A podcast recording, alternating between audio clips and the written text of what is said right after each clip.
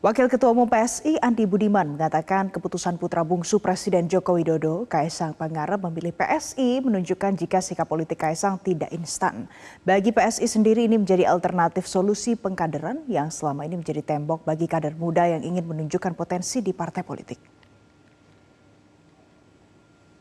Kalau dibilang privilege, Mas Kaisang ini kalau ingin karpet merah atau sesuatu yang lebih uh, lebih enak, lebih mudah gitu ya, pasti akan bisa memilih uh, partai yang sudah established. Keputusan Mas Kaisang untuk bergabung dengan PSI, partai non-parlemen, yang masih belum besar, 1,89 persen uh, suara, itu menunjukkan satu sikap yang tidak ingin instan.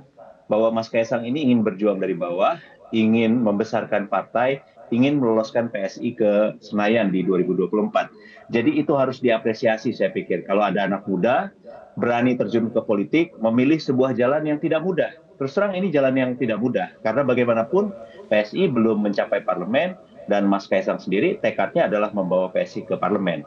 Di sisi lain, bagi PSI, ini adalah sebuah keberanian. Kenapa keberanian? Keberanian untuk keluar dari cara-cara yang konvensional.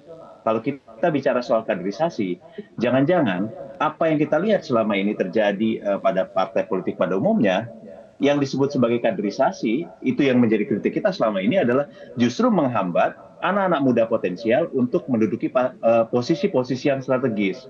Jadi kalau misalnya kita selama ini atau masyarakat para pengamat banyak mengeluh bahwa proses kaderisasi di partai politik itu tidak jalan, jangan-jangan penyebabnya proses itu sendiri adalah bagian dari upaya untuk atau uh, bagian dari problem membuat anak-anak muda tidak bisa mendapatkan posisi yang penting uh, di uh, partai politik.